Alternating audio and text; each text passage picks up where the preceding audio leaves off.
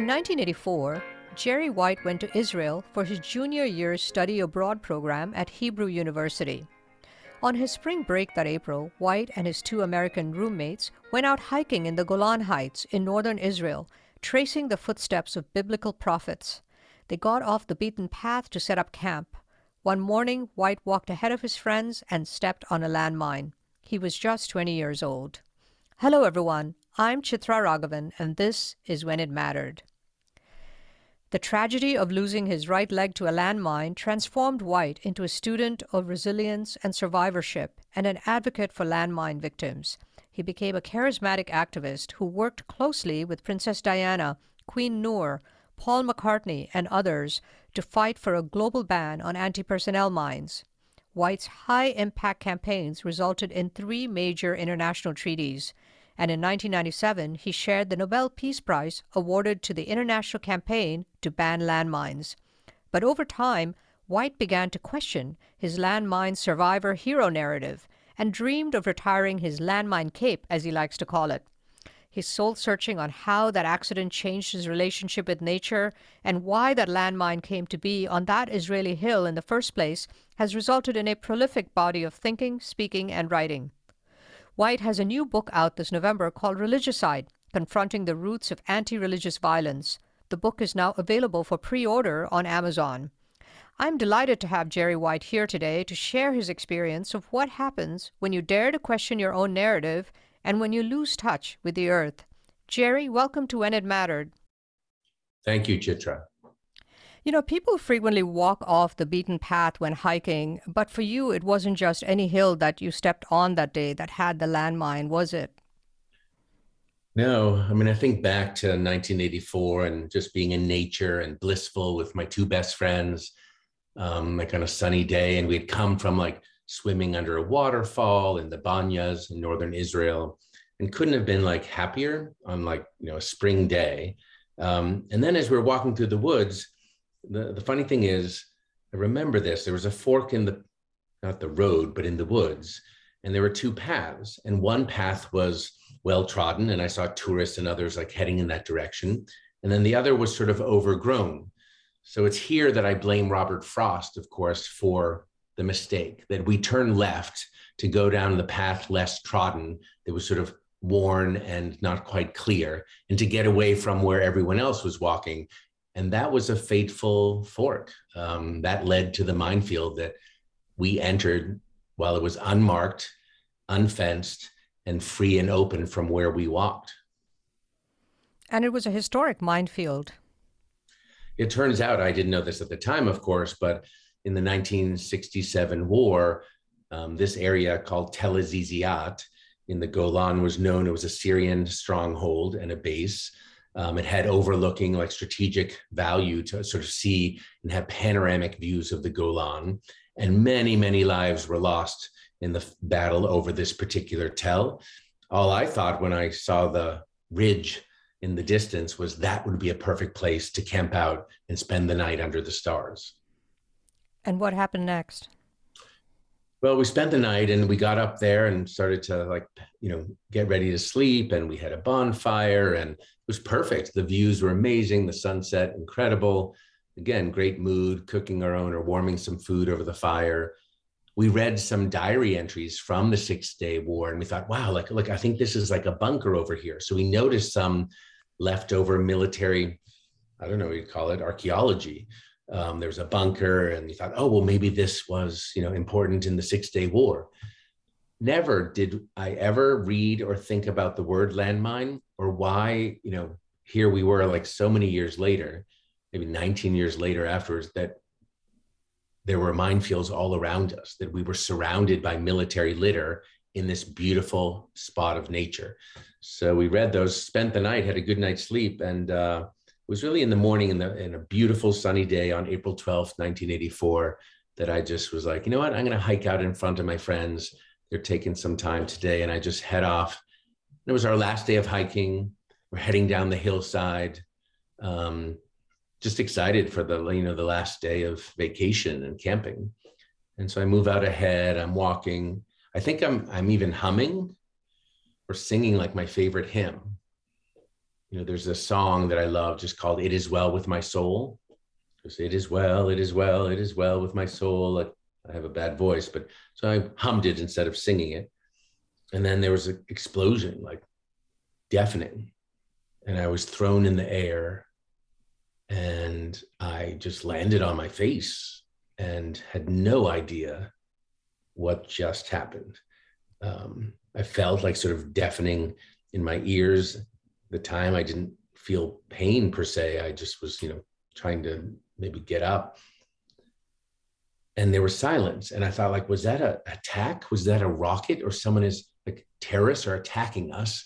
And someone just maybe launched a Katyusha rocket from Lebanon and it landed on this site. Like, I had no idea. Out of the blue sky, literally, it felt like something had attacked.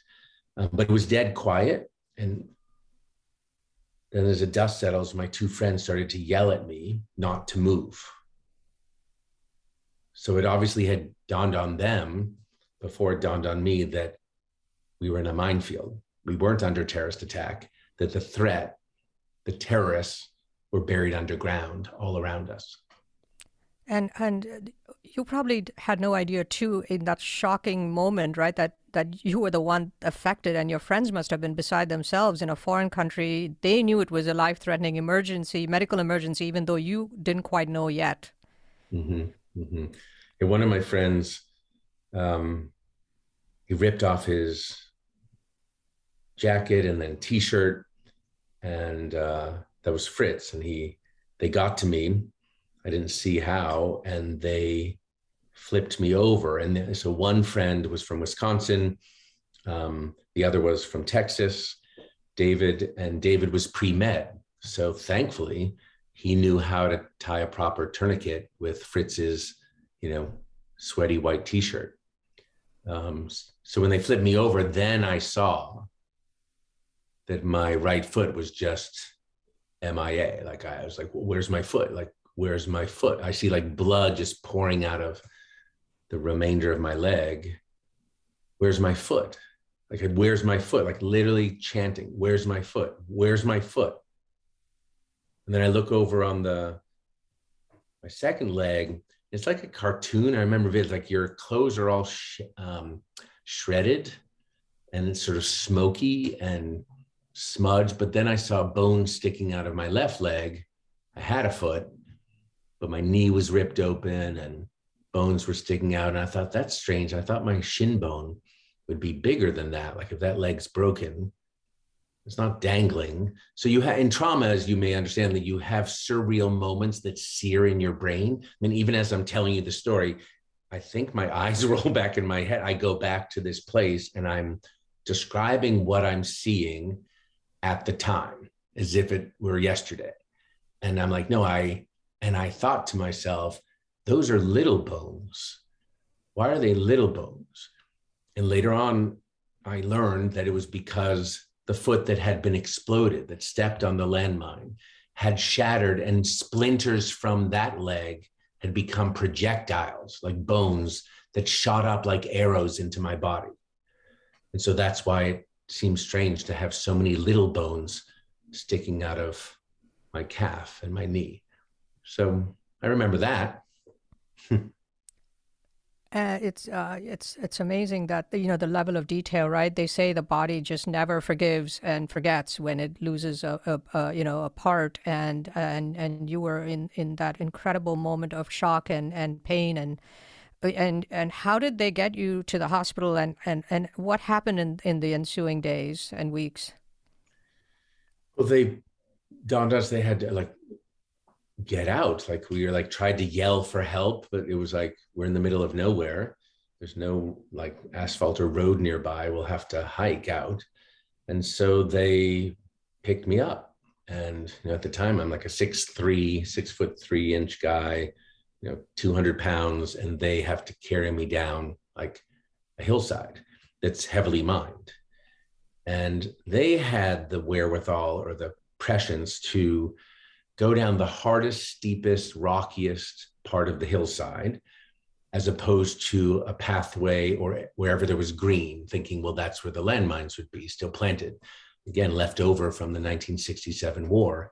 when I guess I was four years old, and these landmines are still live um, in nineteen eighty-four. So they pick me up. I put my arms around both their necks and shoulders. We see my legs in front of us, dangling, missing foot, shredded, but with a tourniquet. And yeah, my legs were the first to hit any briar patch. My legs were the first to hit the ground when they dropped me. Um, so we would skid and fall. And it was so excruciating. People, I wish I had passed out. But the thing about landmines is they're designed to maim. Like an, another word I've never used until that time. What does it mean to maim? Like to rip off a body part, just enough explosive powder to rip off a body part so that you stay awake and you are terrorized as you look at your body, and then you're alive. So soldiers, you know, in war, we're just civilians, but in war, then the soldiers have to go and try to save their buddy missing a leg. They have to go through a minefield to save someone. So there's a, a weapon of terror that's meant, that does its job. It's terrifying. Um, so yeah, I was awake for all of this. You know, yes, there's some level of shock. And so they dropped me three times on the way down this hillside. About the third time, I was just like, I can't. Nope. Like, just leave me here. Like, save yourselves. And of course, my two friends, already having survivor guilt and not, you know, horrified that they didn't step on a landmine and I did, and watching their buddy in so much pain, um, I said, someone has to go get help. I just can't like move. You can't carry me for miles. And so as we got to the edge of the minefield and I'm lying there like in the, you know, bushes in the field, um, we realized we're on the wrong side of coiled barbed wire. We're actually trapped inside the minefield. From where we're trying to exit, there is a sign and there is coiled barbed wire to prevent anyone from coming into the minefield, but we're on the wrong side. So what happened next? Someone has to get out. So one of the friends, Fritz from Wisconsin, he, uh, I don't know how he did it. You'll have to ask him. Like, he just flung himself and climbed over, you know, shredding his skin on barbed wire to get to the other side, and began, and David stayed by my side. And so they could find us again in case I passed out. And Fritz just started to run down like a dirt road nearby through the fields of a kibbutz, a farm. And in the distance, he saw some type of wagon heading up his way. And he starts waving his hand and screaming, and here a kibbutznik, an Israeli, um, had heard an explosion and went to investigate. And he knew that every now and then there's like a cow or some, you know, something happens, or a mine goes off, or there's an explosion. He went to check it out, but not expecting to find three Americans, you know, traumatized. So he came in with Fritz. They drove quickly back to the spot. Um, he had cutters. He cut through the barbed wire. And they wouldn't advise you to do this, or none of your listeners, this is a bad, you know, landmine protocol. But he said, um, Fritz, go back in to your friend. You walk first, and I'll walk in your footsteps. So there, Fritz was trying to retrace his steps so he wouldn't step on another or trigger another minefield explosion. Um, but they got to me, got me, like carried me out, put me in a stretcher, got in the back of a wagon, and began the, you know, I think hour plus drive to the nearest hospital. And you were in hospitals and rehab for six months. And uh, I, what were those months like? And were, they weren't able to save the leg, right? What was the ultimate uh, injury that? Yeah, so at first they thought it was like mostly the foot. They saved most of the leg. Um, so yeah, I did spend about five and a half months in hospitals, first in Safat, in a uh, hospital in the north, and then was transferred to Tel Shomer Hospital in Tel Aviv, where they had some of the best care for soldiers, many of whom were being blown up by landmines in Lebanon at the time. This is the nineteen eighties during the Civil War and the engagement and um, conflict there. So I had, I knew that I needed to go to a nice hospital that was better than the, the rural one I was in. Um, and I chose that one after talking to a couple of Israelis who said, that's the best. You know, it's called Sheba Medical Center, Shikum Aleph, for rehabilitation. So after a couple weeks of stabilization in the north and my mother coming over on Easter Day, um, horrified to like see one of her six children in such pain. She stayed a month, um, the first month, probably the most difficult one. And yeah, watched my transfer and watched me. Later on, I developed gangrene, had to have another amputation during the months. Another time I fell. So I probably had about six operations over time, but I was in a room with um, three other guys who were Israeli soldiers who were missing arms and legs or eyes.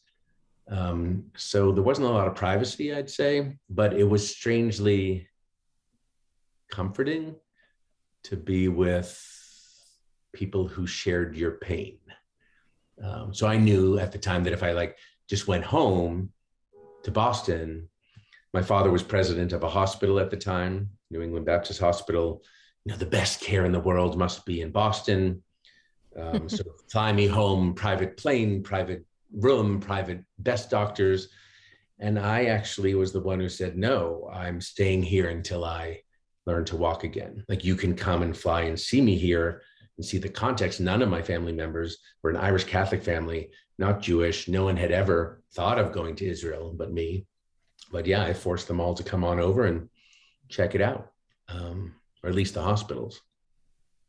And, and how how did you? I mean, you were you had you were just out there enjoying nature the day that day, as you said, you know, and you were doing like all the right things, you know, like you were an Irish Catholic student who wanted to study another religion, and you, you were like, you know, learning everything you could, and then you you know your your walk just turns into a tragedy. I mean, did you feel wronged, and how did you feel about that, being out in nature and and having this this encounter? I think it's like when you go from your like happiest moment to your least happy in a second. Um, it was unnatural. And so I think back of like how innocent I was. Let's say when you're a kid, right? Like going from like, I grew up in the South Shore of Massachusetts, a small town on the ocean. And so let's say your first ten years of life, or mine, were like surrounded by beauty, like on the beach, like marshes, wooded areas. So just so much, um, you felt just aligned with nature and innocent, whether you're in the woods, in a marsh, or like on the shoreline looking at like barnacles and crabs and, you know, kelp, seaweed. And that was all magical. And then I remember even when I was ten years old, going to Ireland and with the whole family for a month, and just so many colors of green. And I milked my first cow, and I got the first like egg from the hen house, and rode horses, even played tennis on a grass or lawn tennis court near a farm. Again, magical. So, you know, the formative years were natural from birth to Ireland anyway. And then I started to think, what happened to my relationship with nature? Like, how did that evolve from something so beautiful and friendly and natural to um, estrangement? And for me, if you think about ages ten to twenty, you sort of like, it seems a little less natural. You know, let's say you're growing up, you're a teenager, or your parent, suddenly you're putting on sunblock or insect repellent, or, you know, you go to the beach with your friends as teenagers and you're drinking beer on like, you know, chairs, or instead of just being on rocks and sand, you're suddenly in like motorboats or water skiing or having the thrill of sport. So you begin to inject like mechanicals and props into a natural environment. So that's what we did. And it was like, I never thought about it then, but I'm like, huh. Um, even like the idea of moving from a lawn or grass tennis to, you know, hard court, you know, concrete and pavement. So I think things start to become less natural, even in the suburbs. Um, I'm clearly not from an indigenous family, you know, I'm Irish, you know, immigrant family. And then, you know, twenty is when I step on a landmine. So I'm trying to enjoy nature. I'm loving it. I'm camping with my friends. We don't even have tents. We're just sleeping under the stars. And suddenly nature turns into my enemy, or seems to. Like, I walk innocently, take one false step, and it's like the earth, like Mother Earth attacked me and bit off my leg. And I stopped trusting nature from that second. Did you did you ever go hiking again? Funny thing is, I didn't think about it. Like I, after I left Israel after six months. I was walking with prosthesis. I go back to Brown University to resume my studies in Rhode Island. And I had a weird relationship with nature. I just, I didn't trust it. So this sounds strange. I think it's part of P T S D or trauma that I would go to like the quad or the main lawn or, you know, courtyard, you know, at Brown University, you know, with Ivy League bricks and ivy everywhere. And I would not walk on the grass. I just, something said like, stay to the pavement. Don't, I wouldn't even walk on the grass. I knew in my mind factually that there was not a minefield in the center of campus or like here in the United States. However, last time I trusted nature and walked innocently without thinking about it, I got blown up. So I wouldn't even walk through the parks or on grass for a couple years. Um, I knew that was something wrong. Um, I didn't get help for it. It like seemed to fade. And then it turns out I never went camping again. For twenty years, I never resumed my relationship with nature, you know, until it turns out a friend who was a roommate in Jerusalem wanted to have a reunion, and he invited Fritz, David, and myself to go camping in the Boundary Waters um, in Minnesota. And what was that like? It was strange. Like I, I, of course, was so excited to see like some of my best buddies, like what, you know, and take a vacation with them. And I hadn't seen them in a while. And these two guys, like two of them saved my life. They're the reason like I'm alive, got married, had kids, all that good stuff. And when I got to the airport, I was having trepidation. I didn't know what it was. And I saw them and everyone seemed sort of short, like, you know, just sort of terse or tense. And granted, you're getting your luggage, you're getting ready to head out. And it dawned on me and I asked my two friends, hey, have either of you ever gone camping since nineteen eighty-four, since our last camping trip together? And no one had thought about it. And none of us had gone back into nature. That's incredible. It just without even questioning it. Just it had just been something one does not do. I mean, yes, you might be on beach trips. Yes, you've been on ocean. Yes, you might have taken your kids to the park, um, but not the way one does when one is like, you know, naked and aligned with nature. Um, so then we realized, yikes, we're, um, this is the next time we're doing it. I, I hope something bad doesn't happen this week. And did it? Started off pretty well. I mean, the weather was awful. It rained and poured, but luckily we had this guide, our friend Ray Hansen, who does this every year, multiple times, knew every trekking and all the best places to fish. And he would flay the fish and get ready. And so we, but in the rain, I was a little nervous when we'd put the kerosene lamp inside the tent because it was pouring. And I thought, I bet it spills onto me and like I'm a burn victim. I don't, I had the thought, banished it, but I was, I was sort of afraid. And then he was one of the nights, like maybe three days in, he was making some fish. We're all eating, cracking jokes around the campfire. And suddenly I begin to choke. Like I'm like a fish bone is like stuck in my throat. Oh God, what happened? So I like, I, I was so embarrassed because, you know, you're coughing and you shouldn't do this. You should like give that universal sign around your neck, like you're choking. But I just was like, you know, let me go clear my throat. So I removed myself from the campfire and started to walk down towards the river, just coughing. And then like, did Heimlich on myself, like, like punched myself in the gut and like coughed up a bone. And then I made a joke about it coming back, like, guys, that was not pleasant, but I think we broke the curse. Did you feel it for sure? You felt it? For some reason, I was like, that was it. Like we're not, nothing's going to happen. We're going to be okay. And then we, yeah, we, there was a lot of joy, even in the bad weather, of just being back in nature with like canoes and paddles and fishing rods and like eating what you catch that day. That's just like beautiful. So yeah, it took a long time to circle back. All those years, uh, two decades, I guess, that you were away from nature, you actually had an incredibly productive and award-winning life. Uh, it was a, an, an incredibly accomplished life of doing good for others. Uh, you, uh, you, you, um, you know, you can describe some of your biggest accomplishments, uh, if you like, uh, or I can list them, but they are quite a few. What, what would you say you're most proud of?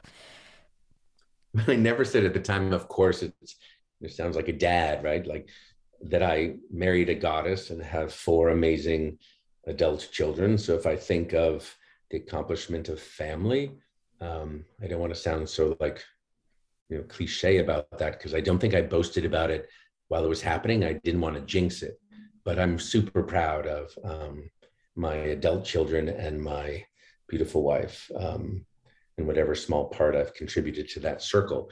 So that's uh, that's goes maybe without saying, but I had to say it. But the others were like, no, I'm I'm not like a, you, you like, I mean, awards make your mom so proud and your dad so proud and the family proud, and you do these things. But I look back and think that this culture of heropreneurship, like giving people awards, whether human rights awards, humanitarian awards, even when we went to Oslo to pick up, you know, the Nobel Peace Prize, like the, the award of all awards. Um, and you're in your tux and you're meeting the royal family, the king and the queen. And, um, you know, it's amazing. And, but we had just negotiated the treaty to ban landmines.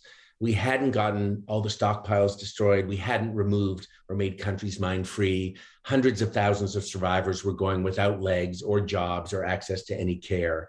So it felt a little premature to be like sipping champagne and celebrating everything. It was, it was a remarkable thing to, you know, have a, to build an organization with my colleagues of twelve hundred organizations in over one hundred twenty countries, standing for a ban against landmines, negotiating a treaty in record time with like-minded allies and governments like Canada and the Foreign Minister, Lloyd Axworthy there. Um, so it was, there's reason to celebrate, but I think the Nobel Committee likes to bank on, you know, maybe prematurely on new models of peace, and maybe sometimes award things with hope.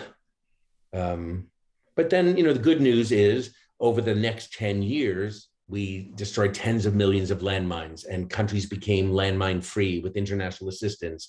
And over one hundred sixty-nine or seventy countries have joined the ban on the production, use, export of anti-personnel mines. So it's like civil society. This was a signal in nineteen ninety-seven that civil society working together became a superpower that could stand up to the likes of the Soviet Union, the United States, um, you know, and big powers, and the people power won.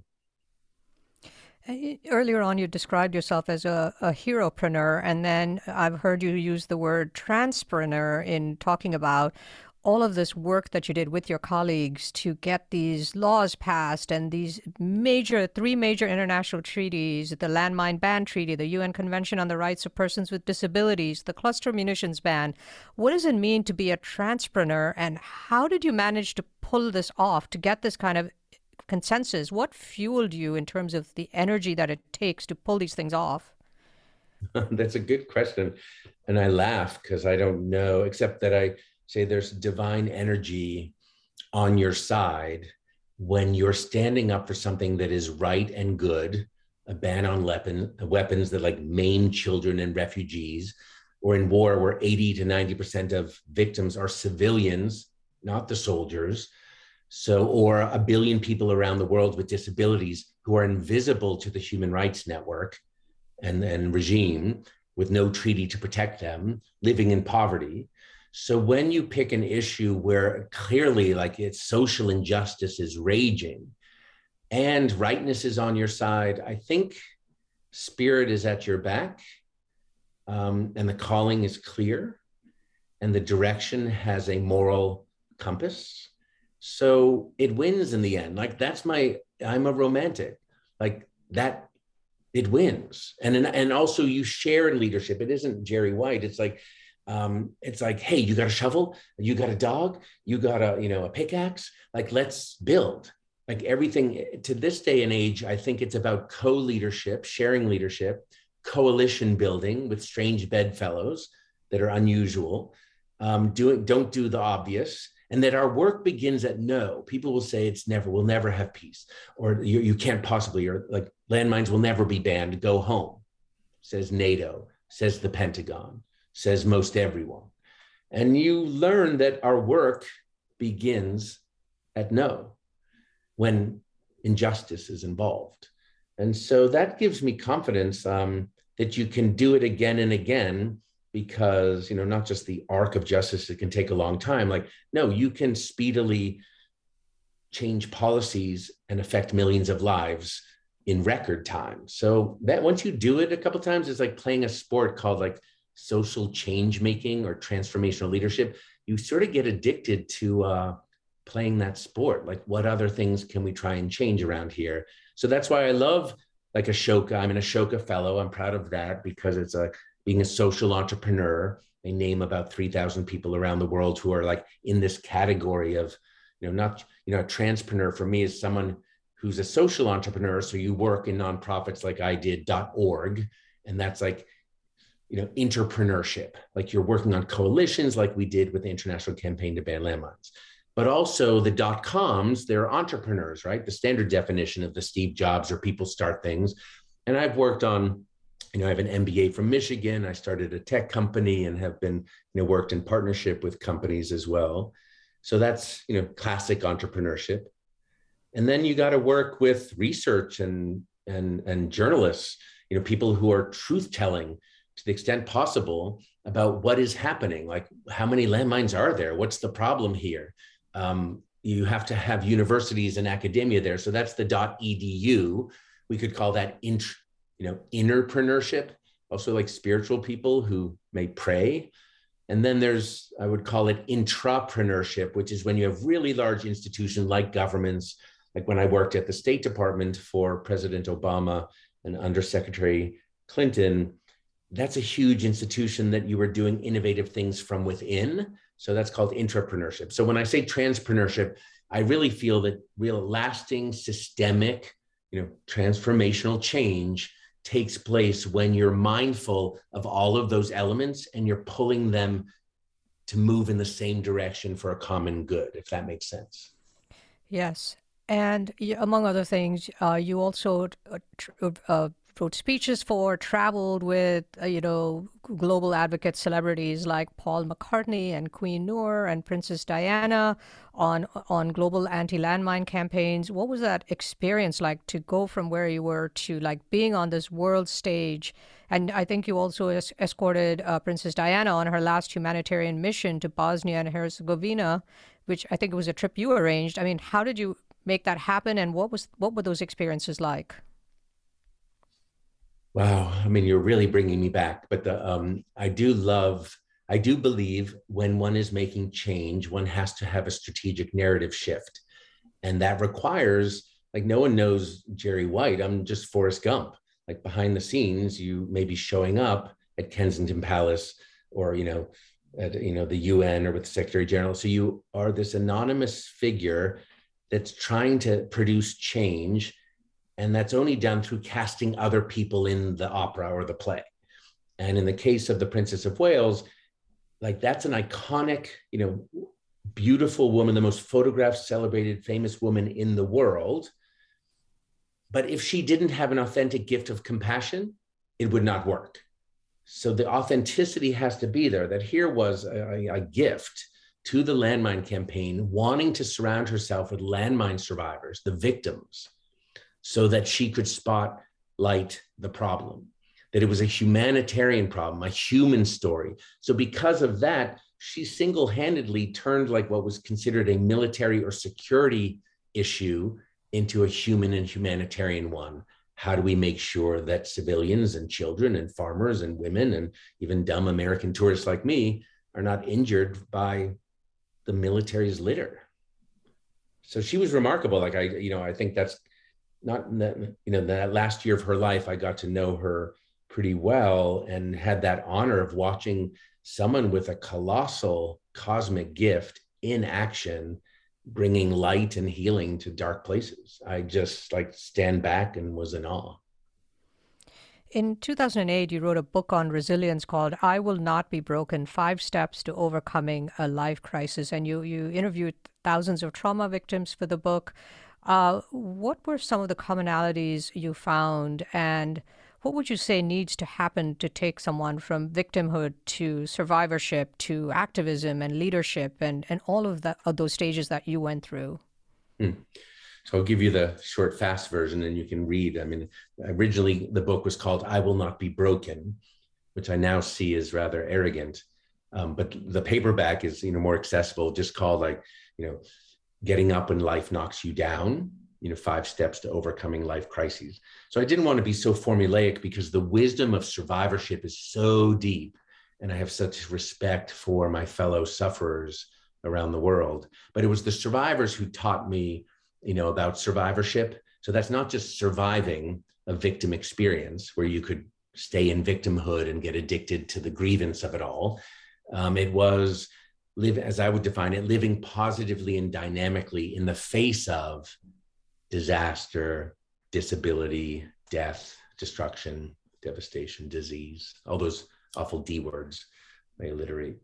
Um, But to move from victim to survivor to thriver was the, the challenge. I thought, this is so strange. When I go everywhere I go in the world, from Ethiopia to, you know, Jordan to Bosnia to Cambodia, um, you know, to Angola or El Salvador, like, we were seeing a commonality among some super survivors. You're like, they, they're missing their arms and legs. Their house was like burnt down. Their sister and mother are dead. Um, how, how on earth could they be smiling? How? Like, they didn't get the memo that their victimized life sucks, is awful. You can't fathom the level of polytrauma that has been inflicted, like at the level of, like, you know, the book of Job in the Hebrew Bible.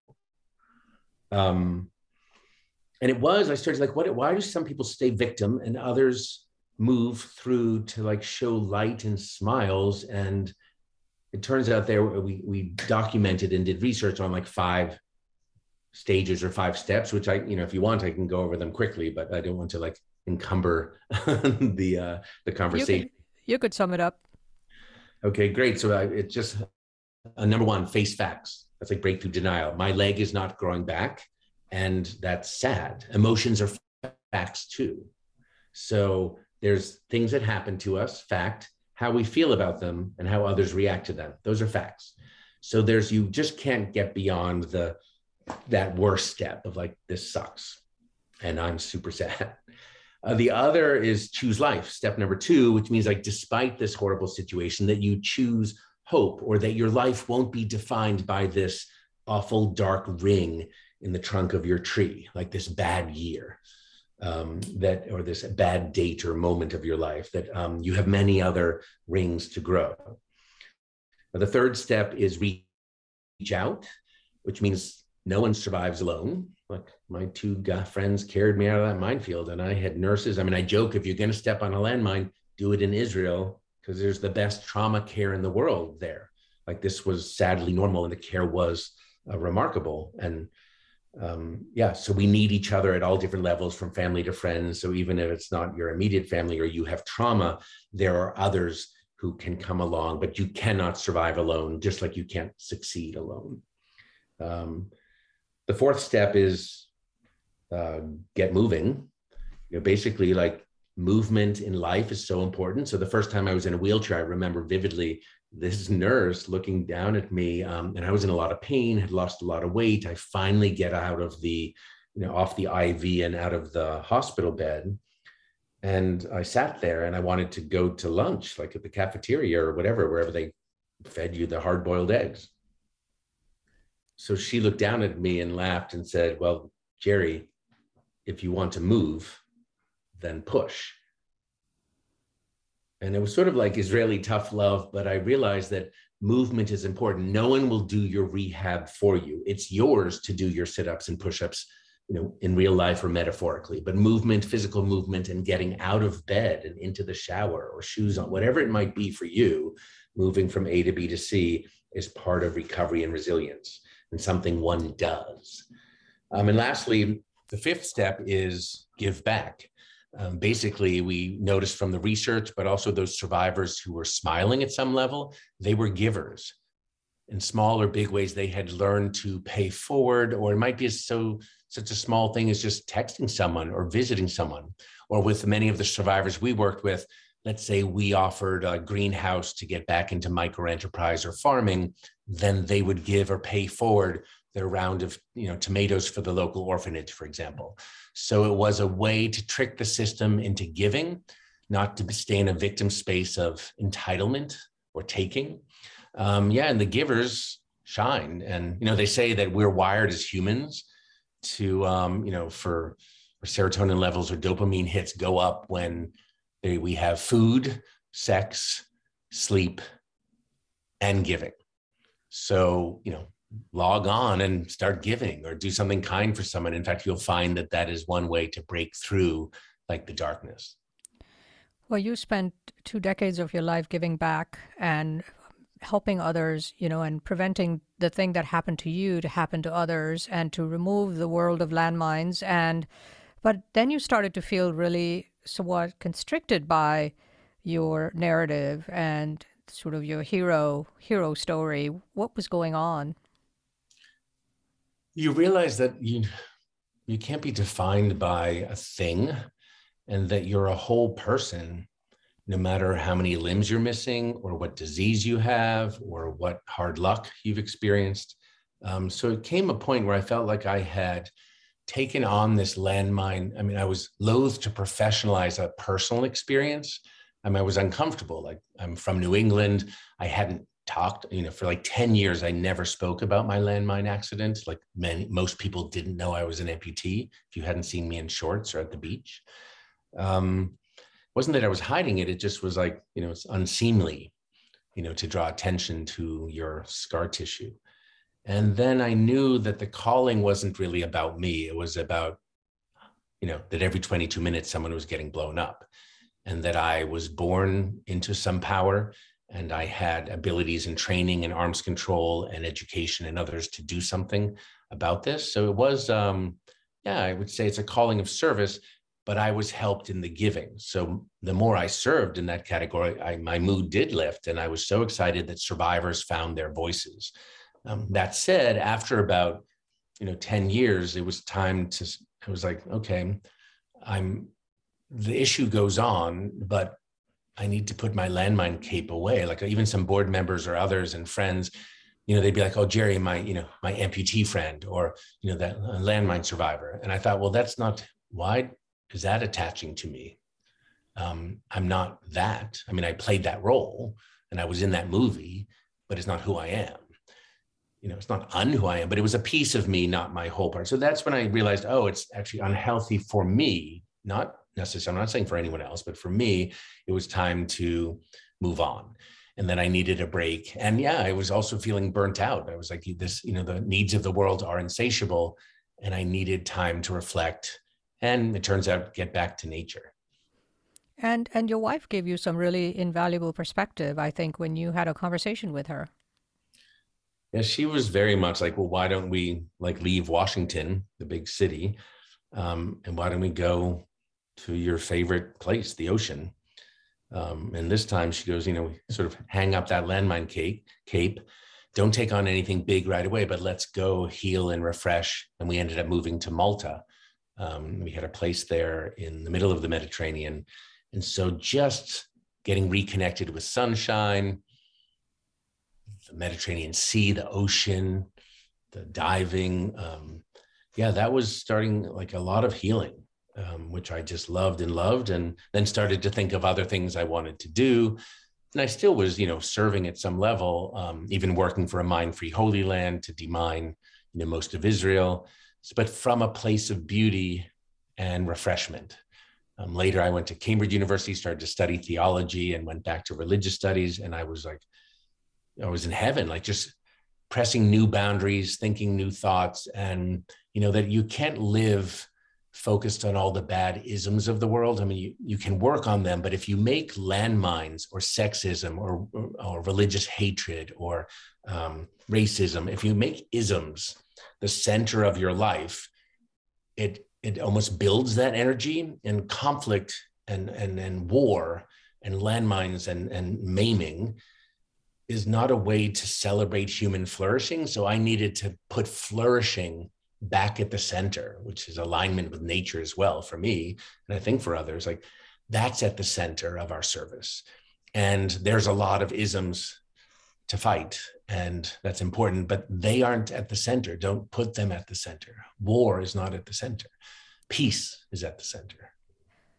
I want to talk briefly about uh, your uh, incredible eff- successful efforts in twenty ten to get the Israeli parliament to pass this unprecedented vote to clear old ma- minefields, including at the baptism site of Jesus on the Jordan River. Did going back to Israel and getting that vote, did that give you any sense of closure? Uh, and it just seems like such a, a remarkable moment. This is a good question. I think that is a moment where I had release, where it was unfinished business. We had the landmine treaty, um, more and more countries were signing on, and here was Israel and most countries in the Middle East um, not joining. But Jordan, because of our work with Queen Noor and the late King Hussein, had the courage to step out among its neighbors and join the mine ban treaty and began demining the Jordan River Valley, the baptismal site, as you mentioned. So that was a, an exciting liberation of land, and like this fertile land um, in the Middle East. And you'd go back to Israel, and I was trying to think, how can I, you know, we get Israelis to pay attention. Like, they have a mythology. Again, it begins with a lie that, you know, landmines, we need landmines on our borders to protect us, to build security so that terrorists can't come and, you know, kill us. And landmines were not doing that, or you had no landmines, or Israel has no landmines on its border with Egypt, or even around the Gaza Strip. They're just mostly eighty to ninety percent of their mines are old leftover mines from forty-eight, fifty-six, sixty-seven, seventy-three, all these wars, and no one had bothered to clean them up. And so in a country that values land, I mean, the name like Haaretz means the land, holy and sacred, and there's so little of it that we're fighting over, every inch should be clean if available. So we began that conversation of not just shaming Israel into doing it, but inviting this value of land and Mother Earth. Um, so, you know, Israelis love nature, hikes, outdoors, et cetera. So how do we start to clean up the military litter, do it to international standards? And by the way, Jordan's already done it. And, you know, the Norwegians paid for most of it, like making a little bit of competition in the area, like, oh, and so is Rwanda and El Salvador. So Israel didn't like, in a, in a competitive spirit, didn't like to see itself as behind or afraid, um, even though they were afraid to put Israeli soldiers like in, in harm's way after war, right? They don't want to lose even one. No one does. So the provocation of a little bit of this ingredient, and that led to um, a vote or a landmine bill put forth before the Knesset, and it had a unanimous vote, um, including You know, Benjamin Netanyahu, the prime minister, signing on. And it was because, not because of me, um, I think it was, again, a group, a team effort, that we met a boy who tragically, in the middle of the campaign, eleven-year-old Danny Uval. And Danny was going to see his grandma like one winter day on the Sabbath for lunch, and the family saw their first snow and just stopped, you know, on the side of the road of a field that was covered in snow, and made his first snowball and threw it at his sister and like ran in, everyone's laughing, going in, and then it was a Golan. It was an explosion, not far from where I think I was injured.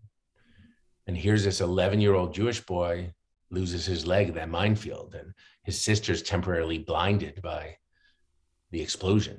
And there's the father covered in blood, caught on Israeli film and papers, like carrying his bloody children out of a minefield because the fence had fallen down, the sign was not there.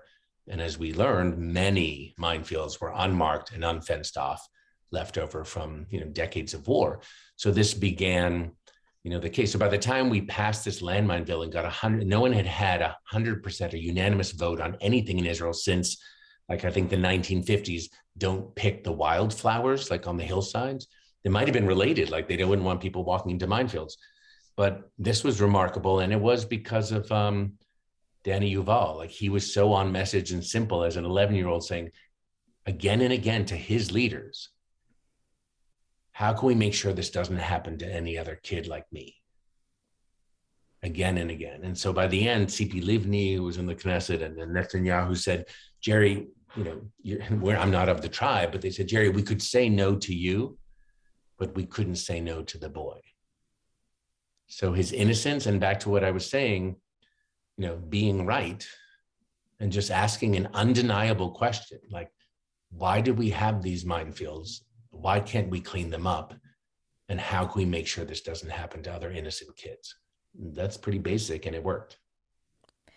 We talked about your return to nature at Boundary Waters with the two friends who had carried you out of the minefields. And, uh, you know, your book is titled, I Will Not Be Broken, uh, your first book. And but last year, your own emotional state was far from strong. I guess there were a lot of things going on, and the way you dealt with it was another return to nature. Can you talk a little bit about that?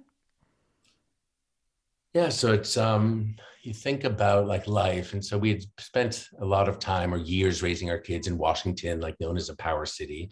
And after leaving, um, working at this three years as a political appointee in the State Department, I started a company.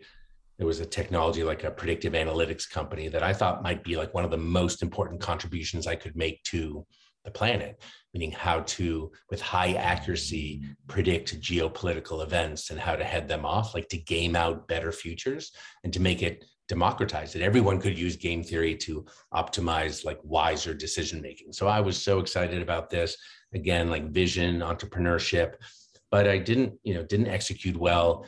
A lot of things went wrong, and then um, it went bankrupt. So I'm like, ouch, like I'm sort of not used to this level of failure, like big, you know, I mean, financial as well as like emotional and others. Um, so that was tough. And then, so my wife and I decided, well, let's get back to nature once again. So instead of Malta this time, we moved to Saint Augustine, Florida, which is the oldest city in America, only about, you know, eight thousand people on a coast. So going back to a small town on the water, not unlike the small town on the water that I grew up in, very charming, um, and just spend time in nature. I was like, this, how wonderful, it's Mother Ocean. I'm back and walking the beach. And, you know, I'm teaching at University of Virginia, I'm commuting, I'm writing, working on a book. And then the pandemic hit, um, and we were rather isolated, back to like step number three, reach out. Like we were alone in the pandemic without a community or friends. And we brought my mother down from the Boston area because the assisted living facilities, as we all know, were, many were getting infected with COVID. So the pandemic was there and spreading.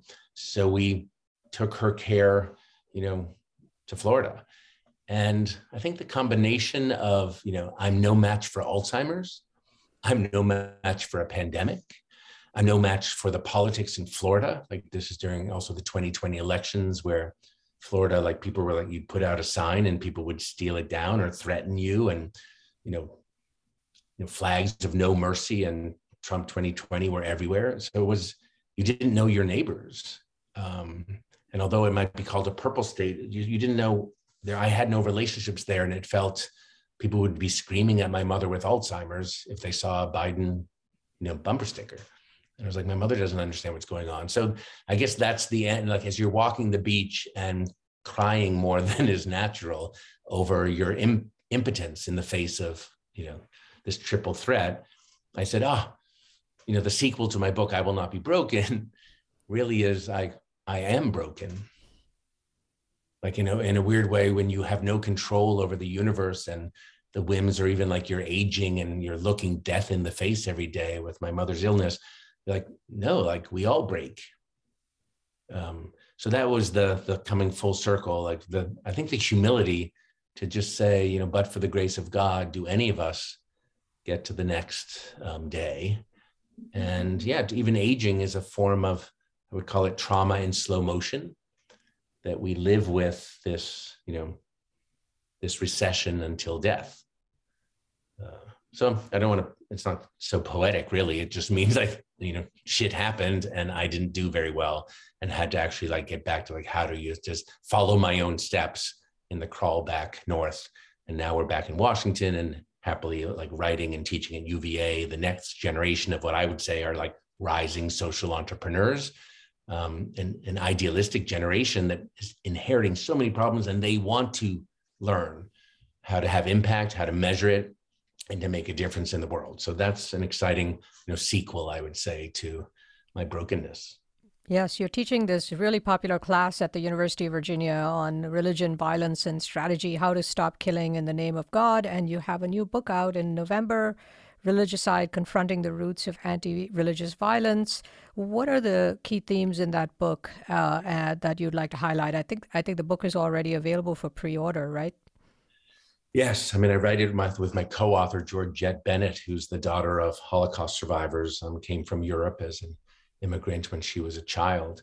Um, so we started to look at these patterns of religion-related violence with my students and researchers, including Professor Peter Oakes um, in the Religious Studies Department. And the dean gave us some, you know, freedom to pull together teams and take a look at, like, what, you know, this is the fastest spreading type of violence in the world. It's not interstate, just such as we're seeing with Russia and Ukraine right now. It's um, actually religion related. And I don't call it religious violence because it turns out when you analyze it, look, that the causes of the violence are not religious for the most part in the majority of circumstances. But conflicts can become religified, and therefore harder to solve when the sacred and God or divine are involved. But in fact, a lot of people have this conventional wisdom, like, oh, religion, like the biggest cause of violence throughout history. It's just simply not true.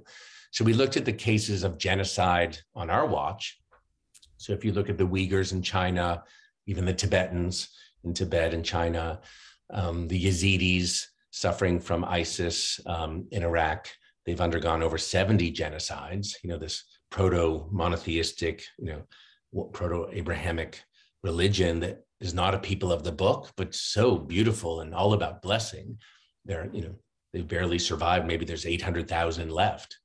Um, so we look at the Yazidis, and we also look at, you know, my, religious minorities around the world, but we also looked at indigenous experience, including in the Americas, and what does it look like to have potentially a religicide in slow motion?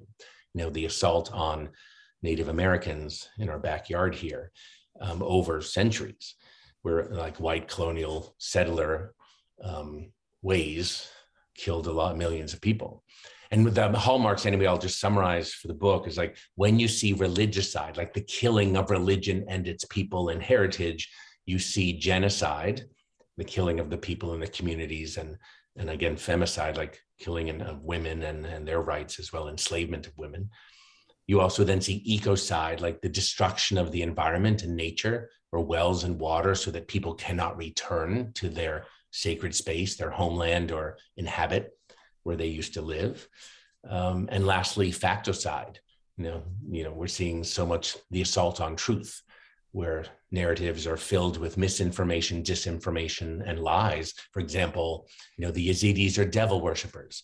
It's just an outright lie, but if that's what causes Sunni, Shia, or Kurdish people in Iraq to say we can scapegoat Yazidis, everyone agrees they're not worth it, based on misinformation of culture and ignorance of religion, that's problematic. So yeah, religicide has all those hallmarks, and we look at like, what would it look like to stop it, interrupt violence, um, and take on the toughest cases of our day.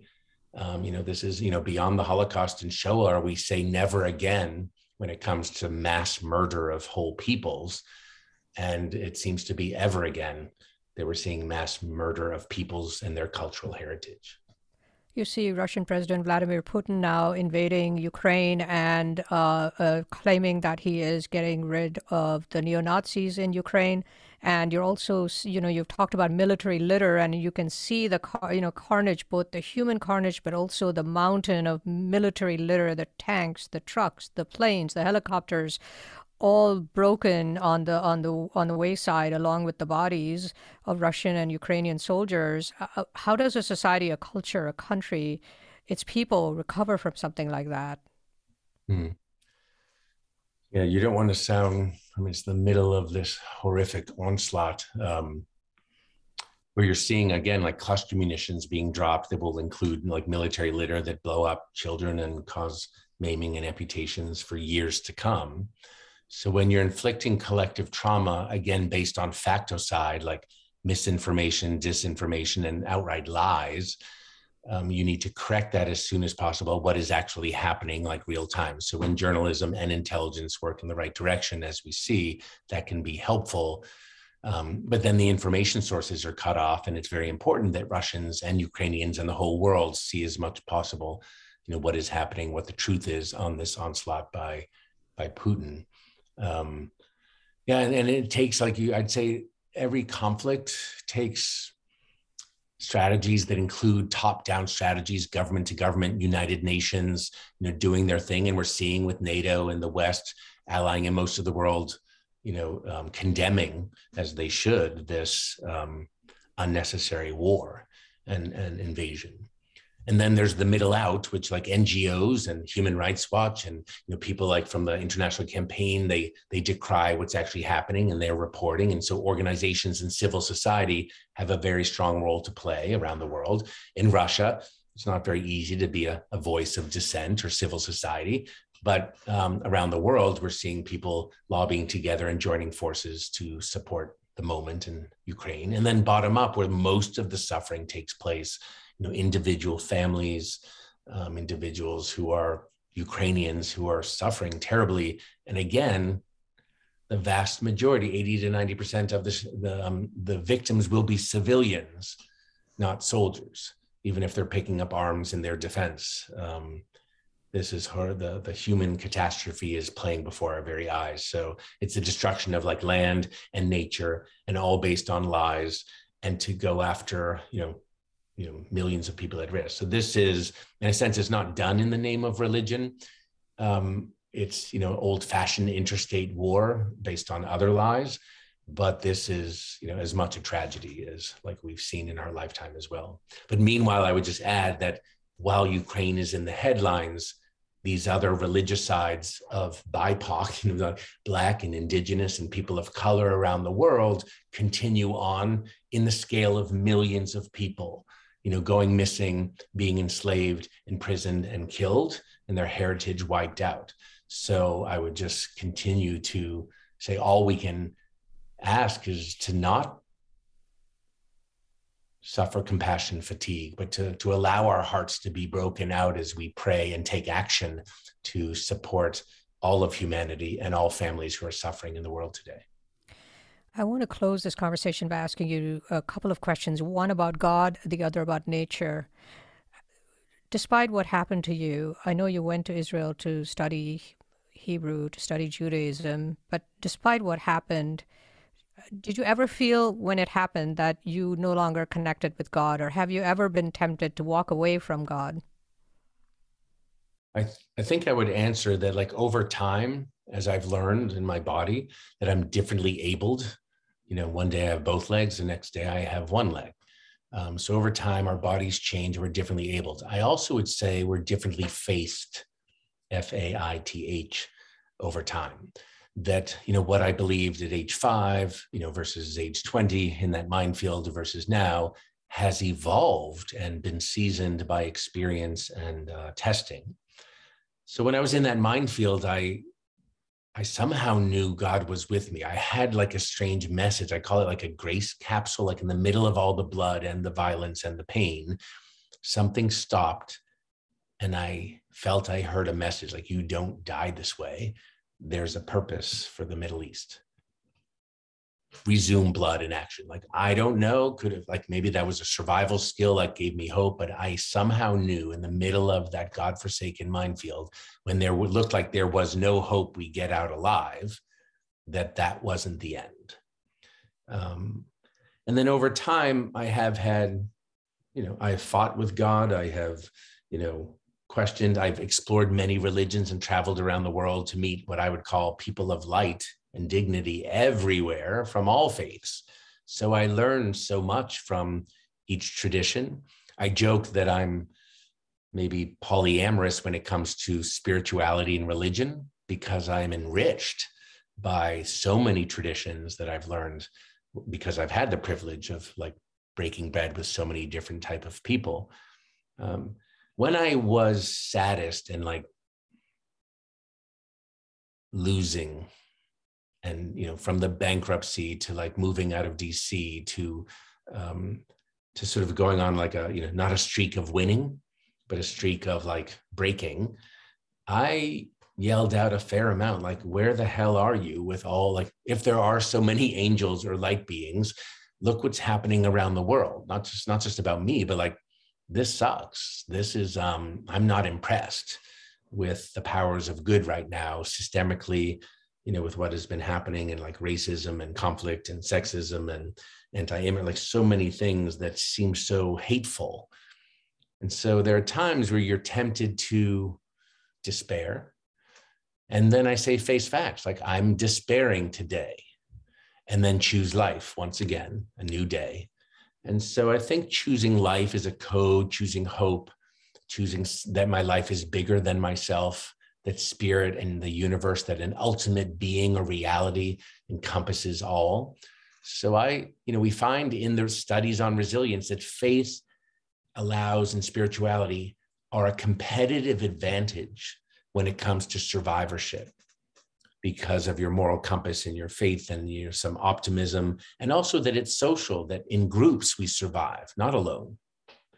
So um, the role of religion and spirituality, or however, whether it be, you know, A A meetings or um, clubs or interfaith clubs, like these are so important that we connect to one another with trust and faith and hope, and that we are in service to our communities and to humanity. Those are the callings that I think are divine.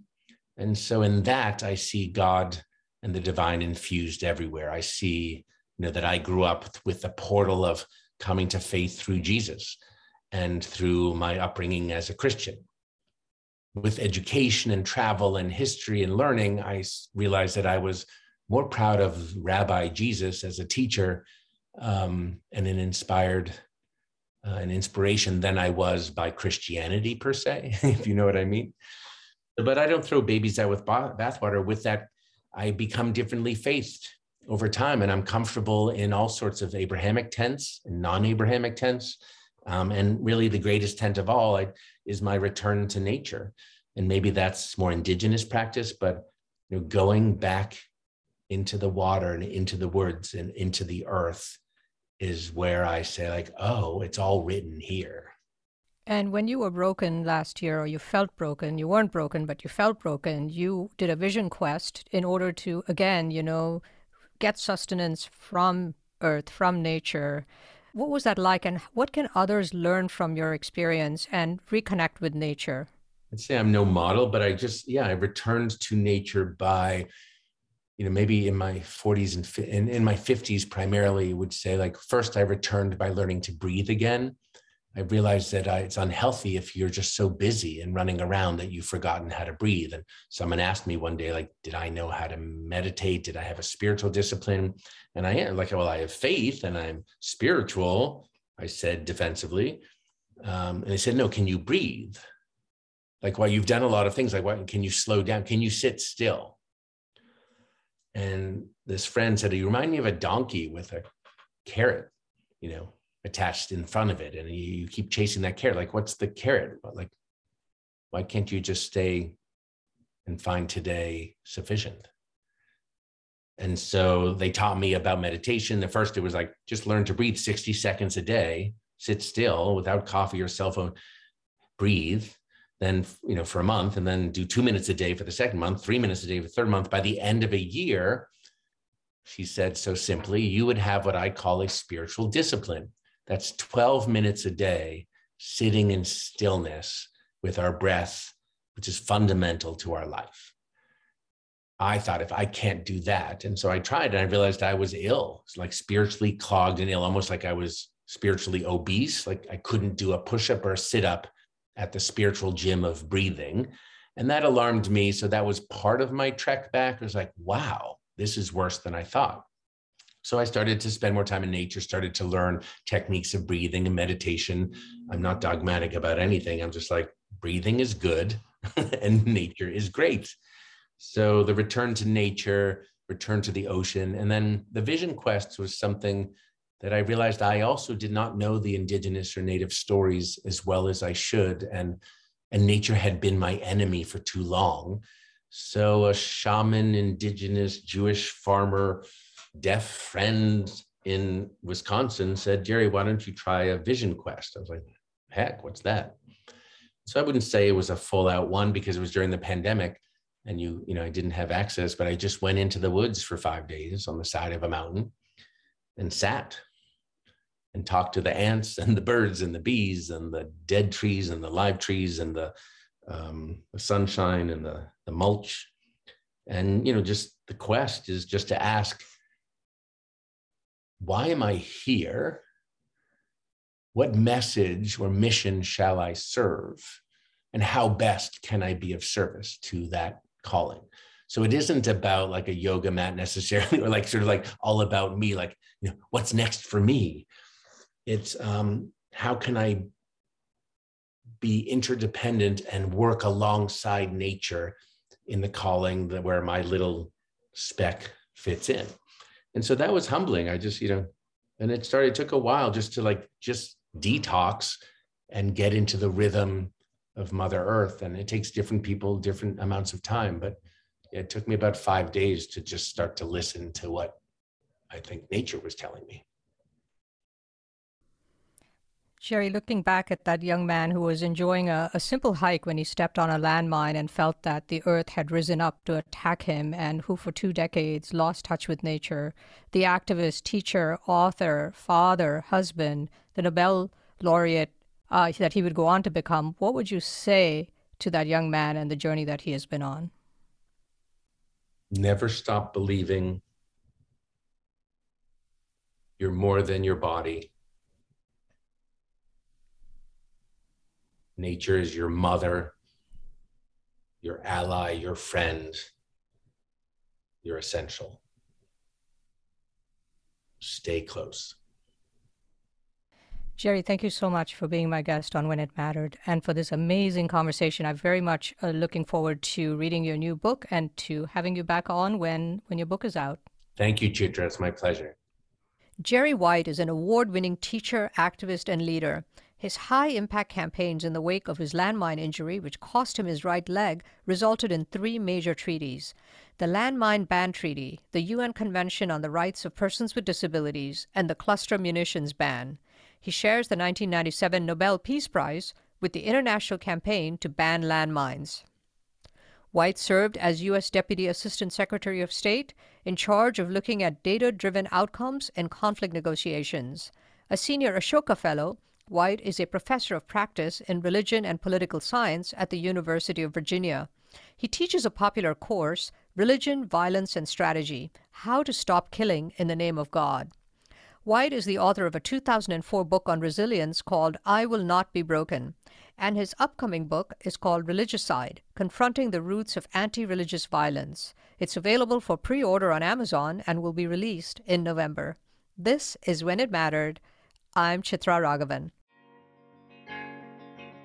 When It Mattered is a podcast from Good Story, an advisory firm helping technology startups with brand strategy, positioning, and narrative. Our producer is Jeremy Kaur, founder and C E O of Executive Podcasting Solutions, with production assistance from Kate Cruz. Our creative advisor is Adi Wineland, and our research and logistics lead is Sarah Muller. Don't forget to subscribe to the show on Apple Podcasts or your preferred podcast platform. And if you like the show, please rate it five stars, leave a review, and do recommend it to your friends, family, and colleagues. For questions, comments, and transcripts, please visit our website at good story dot i o or send us an email at podcast at good story dot i o.